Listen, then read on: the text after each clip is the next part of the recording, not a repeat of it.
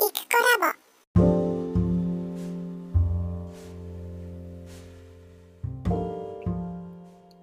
こんにちは、イクコラボです。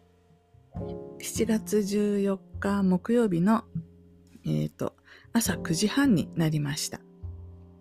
今日はこれから雨が降るみたいな予報で、じめっとした感じなんですけど、昨日はもうなんか晴れ、快晴、晴れ上がってすっごい暑かった。で、そんな中を昨日は久しぶりに車で移動じゃなくって駅まで歩いて行って、ここから JR に乗って、で刈谷駅っていうところがあるんですけど、そこの駅前で友達と待ち合わせをして、で米田でお昼を食べるということをしていました。友達って言ってもダンス踊ってみた動画のチームのハピフォレってあるんですけど、そのハピフォレの、けいこちゃんと今後のことをどういうふうにしていくか相談したくて、私から誘ったっていう、状況です。で、2人でやってるうちはね、こう私とけいこちゃんの2人の間でスケジュール調整すればよかったし、次何をするとか、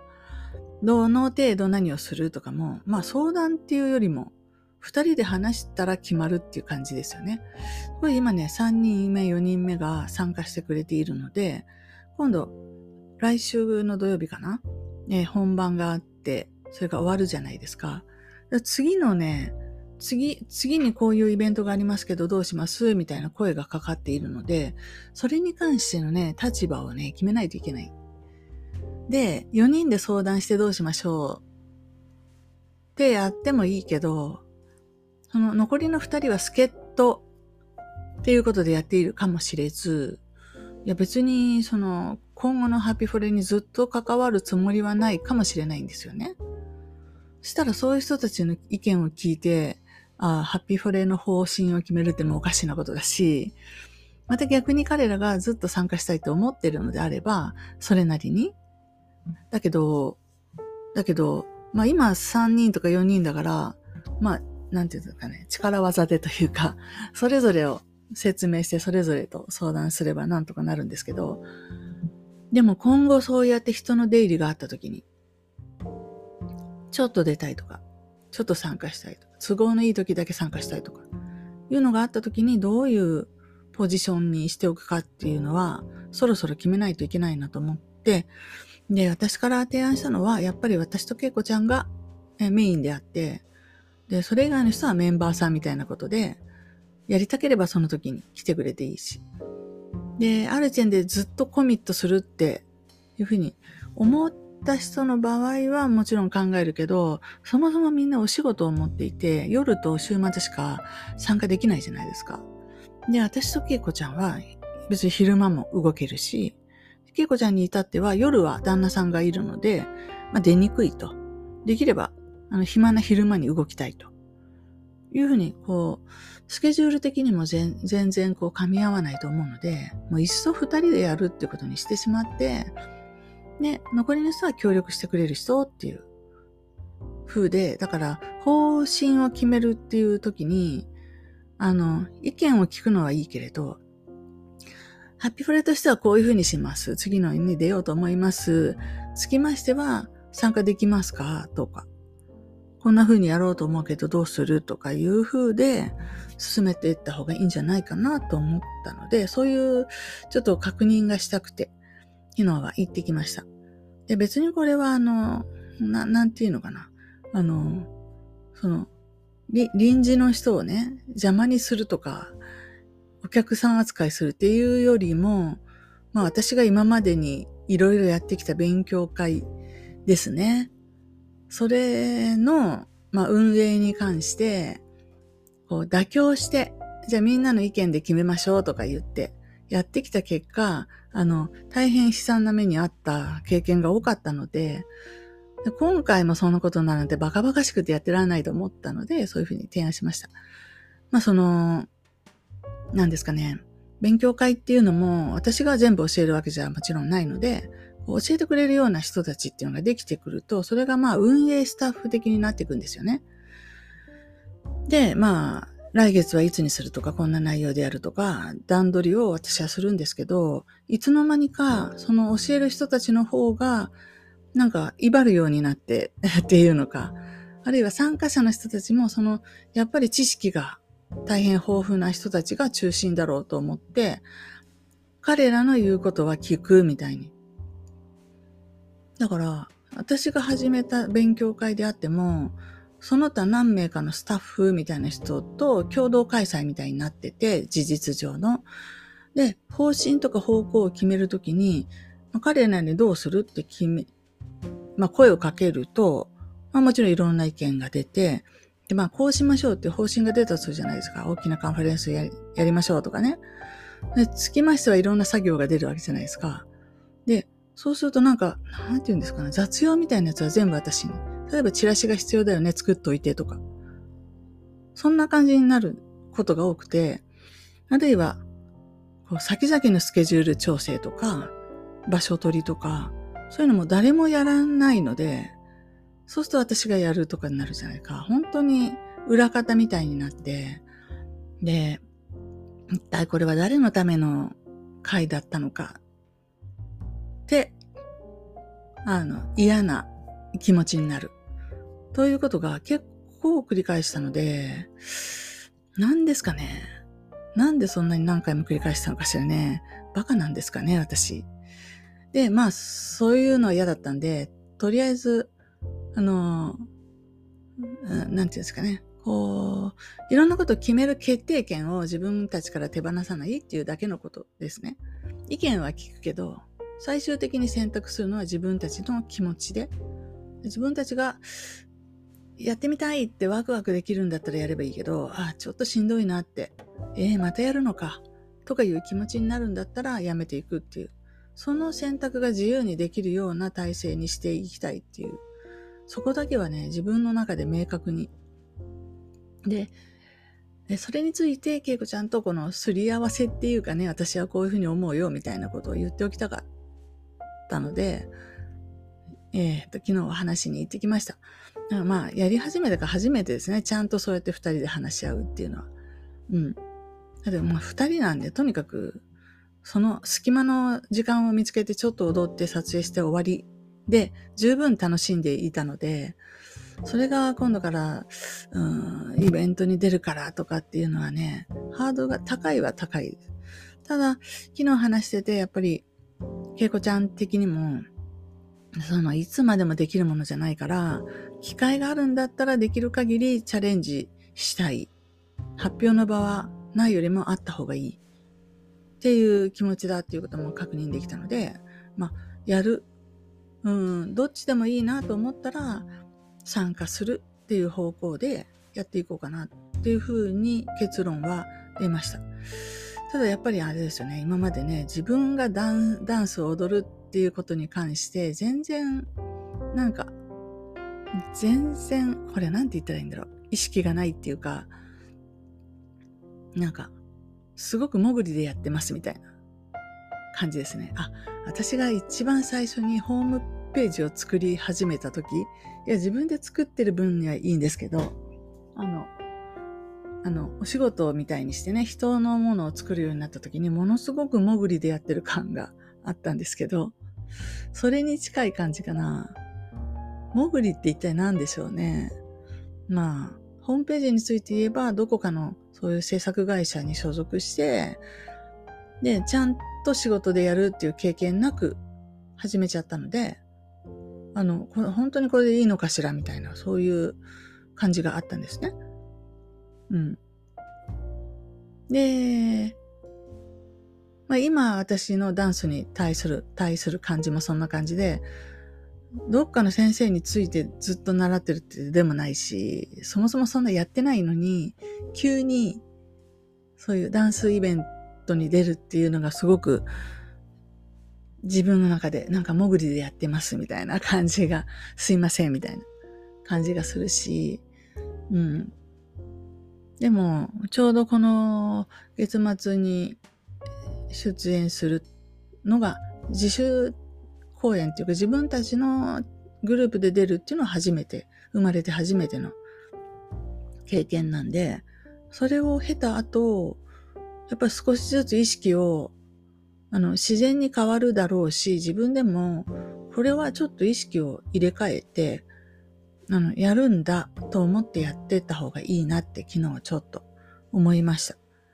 だからセルフイメージっていうんですかね、こういうのって。自分はどういう人だよっていう漠然としたなんかあるじゃないですか。私は人前に出るのは嫌いとか、人前で喋ることは苦手とか、家で何かコツコツ作るのが好きとか、それが得意とかいう漠然としたそう大枠組みみたいなやつありますよね。で、私のセルフイメージっていうのも大体そういう感じで、人と会うのは苦手、何ですかね。なんかどっちかというと外交的内向的って言えば内向的だし、まあ、とにかくダンスを踊るとは絶対どこにも接点がないような、そんなセルフイメージなんですけれど、もうそこから手をつけてそこから変えないと、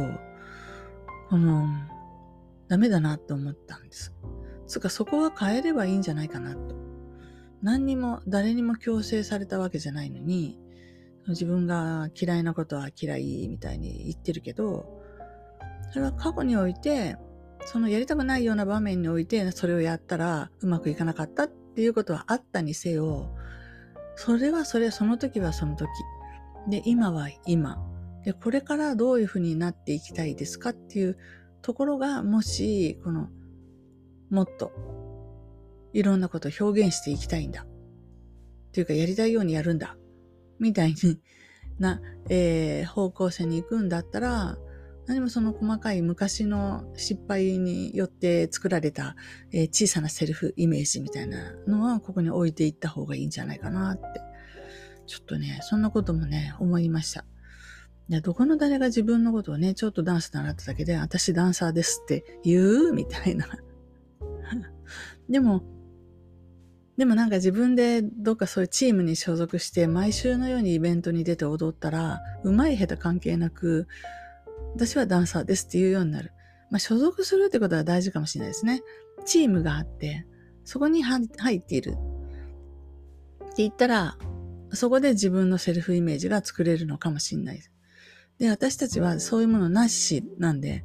ただ二人集まってやってるハッピーフォレっていうのをダンスチームというふうに捉えることが今までなかったんですけど、今後、やっぱりそういうふうにちょっと意識も変えて、行った方がいいかなって、その方が楽しいかなって思いました。なんとなくで、面白いのは本当に私ってそういう感じで全然ダンスを踊る人じゃないイメージなんですよ。私自身がそうだし、だから今まで知り合ってた周りの人たちもなんかものすごくびっくりするんですよね。私がダンスをやるっていうことに関してね、違和感しかないみたいなっていうぐらい、まあ今までやっていなかったことをやり始めるわけなんですけど、これが、最近知り合ったばっかりの恵子ちゃんから見たときに、まあ、いくちゃんっていうのはずっとこういうふうにダンスとかやってきた、人なんだねっていうふうに思い込んでいたんですって。ずっとやってた人だっていうふうに。で、そりゃ私はこの3、4年は、週に1回は習いに行ってたけど、もうその教室から一歩出たらさっきの振り全部忘れるみたいな。そして1週間思い出しもせず。で、また真っ白な状態で来て、やっていただけで、本当に意識が、全然そこに意識がなかったんで、ほとんど何もやってるに入らないような、まあ体操をしに来てたぐらいの感じでしかないんですけど、で、自分のイメージの中にダンスっていうの全然ないし、でも初めて会った人から見るとそういう風に見えるんだ。で、逆に私も恵子ちゃんが歩く姿を見て、あ、この人どっかのインストラクターだと思ったぐらい、なんかイケてると思ったんですけど、本人は本当に私より長いブランクが20代前半でやってたっていう、その時はかなり入れ込んでやってたらしいんで、そっからのブランクの長さったら私以上かもしれないぐらい踊ってなくて、だから私できないみたいに思ってたらしいんですけど、まあ、お互いが、だから自分のセルフイメージがそれぞれ低いっていうか、ダンスは上手じゃないみたいなイメージでいるんですけど、そこをがまあ無理に変えていくっていうことでもないけど、でも二人でやっていくって思ったら、そこのところは変えていくように私は少なくともしないといけないなって、いつまでも昔のイメージにしがみついて私はできないからとか思っていると本当にできないし、体も動かないし、できるんだって、でやってみてできなかったら、いやできるはずだと、でどうやったらできるようになるかなというふうに、こうスイッチをね、できる側、できる人の側にこう倒し続ける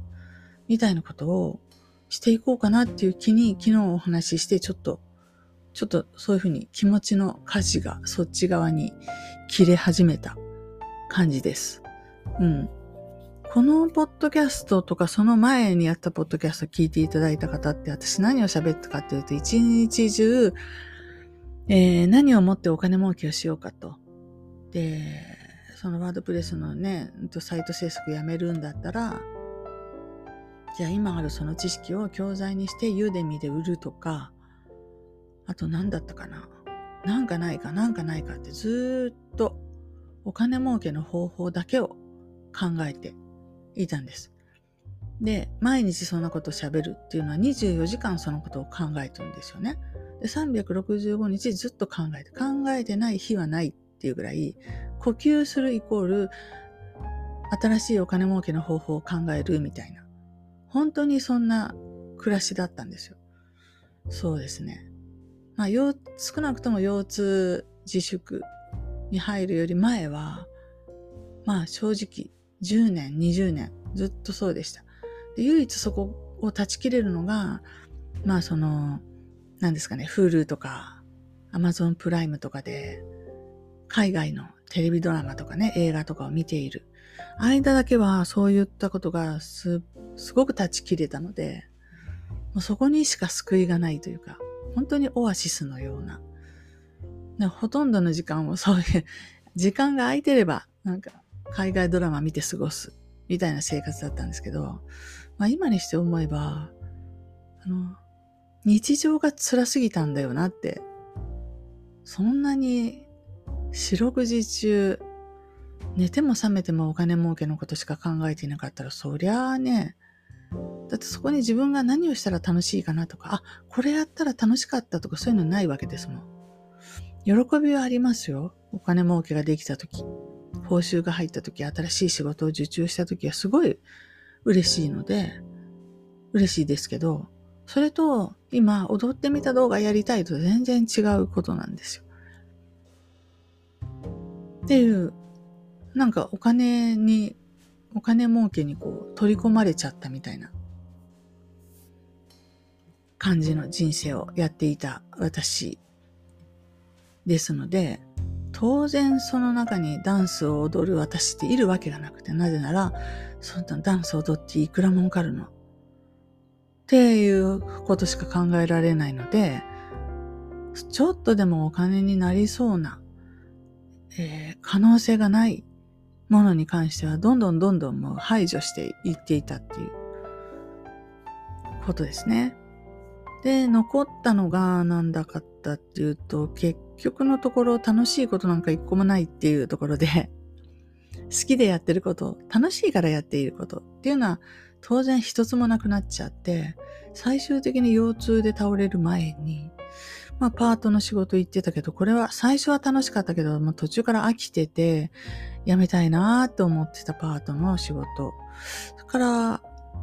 あれはどうですかね、ワードプレスのなんちゃらかんちゃら、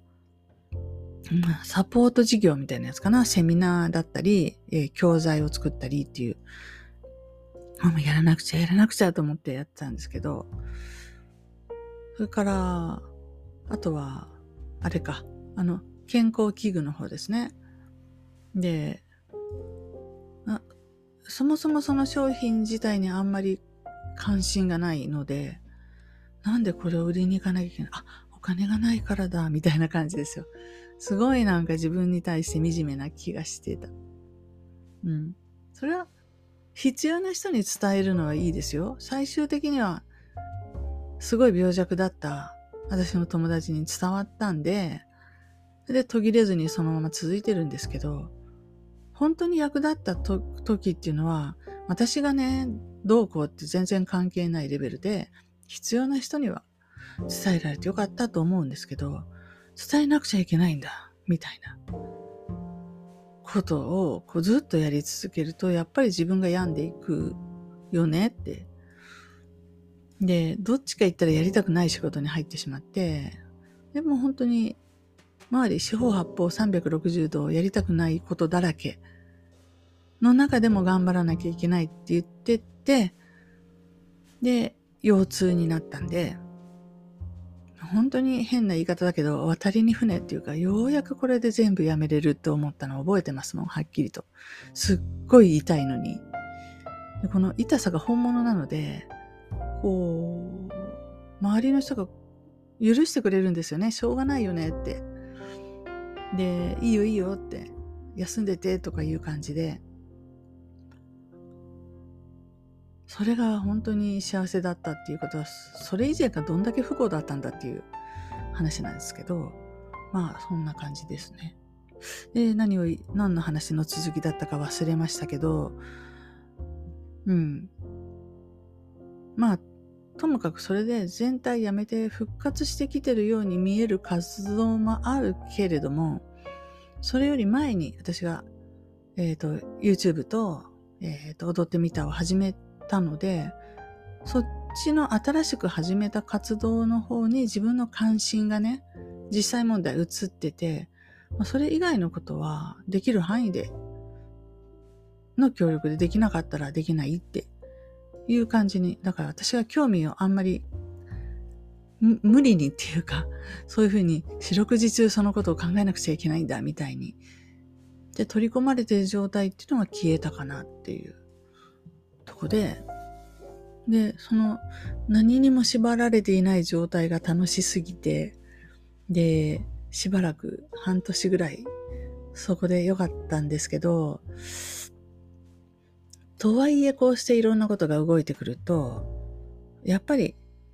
昔やってたいろんなこのうまくいかせるためのノウハウっていうかね、頑張ってやるんだみたいな、そのやり方自体が悪かったわけじゃないんだろうと。今度は自分のやりたいなって思ってることに対して、じゃあ頑張ってやってみようみたいに前向きなスイッチを入れるというか、自分がそういうモードに入るというか、そろそろそういうことをしてもいい時期なのかなということもちょっと思いました。ただやっぱり何事どんないいことであっても、それに取り込まれてね、それがなかったらダメなんだみたいな、どうしてもこれやらなかったらダメなんだみたいになったら、やっぱりそれって幸せなのって感じになりますよね。だからバランスなのかなって。で自分のこのワクワクするなっていうような気持ちにどこまでこうなんていうんですか、周波数を合わせるというかね、何ですか、ラジオのチューナーの周波数を合わせるみたいに合わせ続けられるか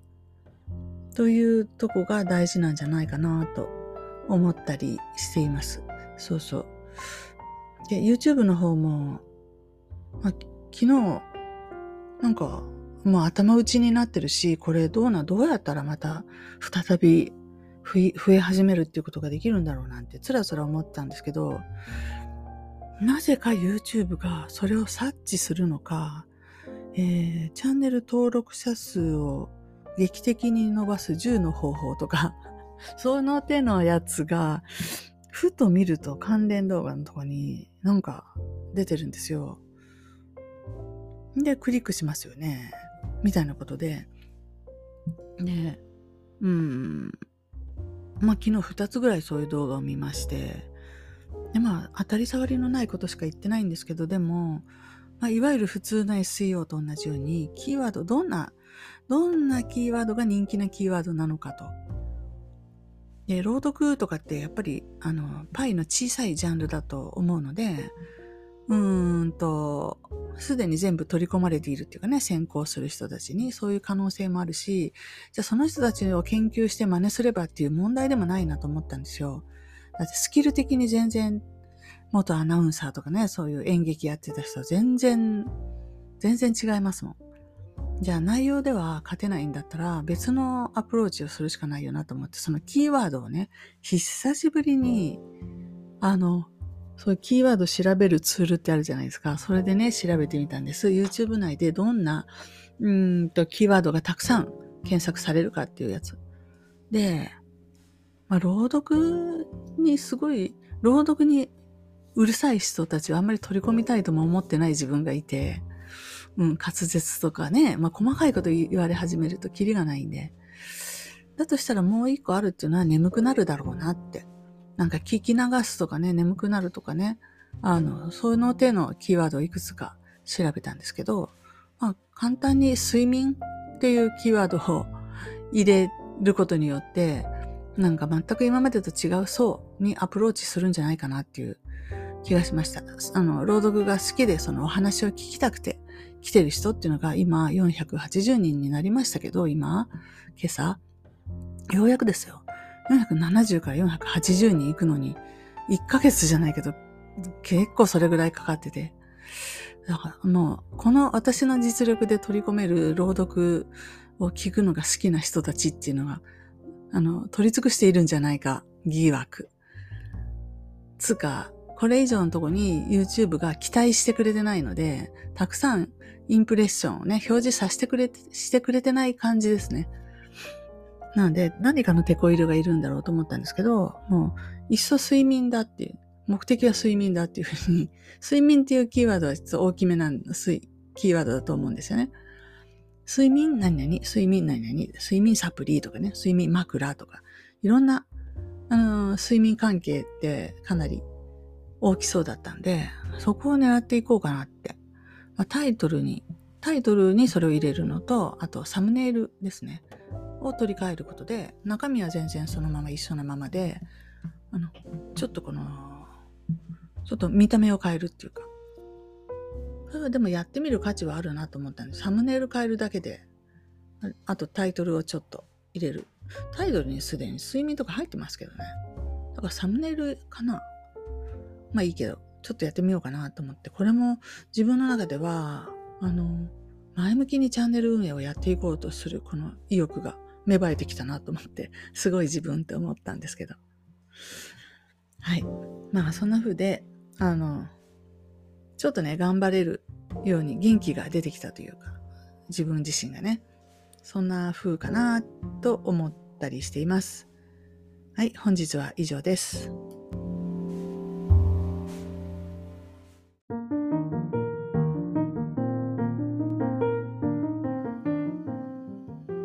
いただきありがとうございました。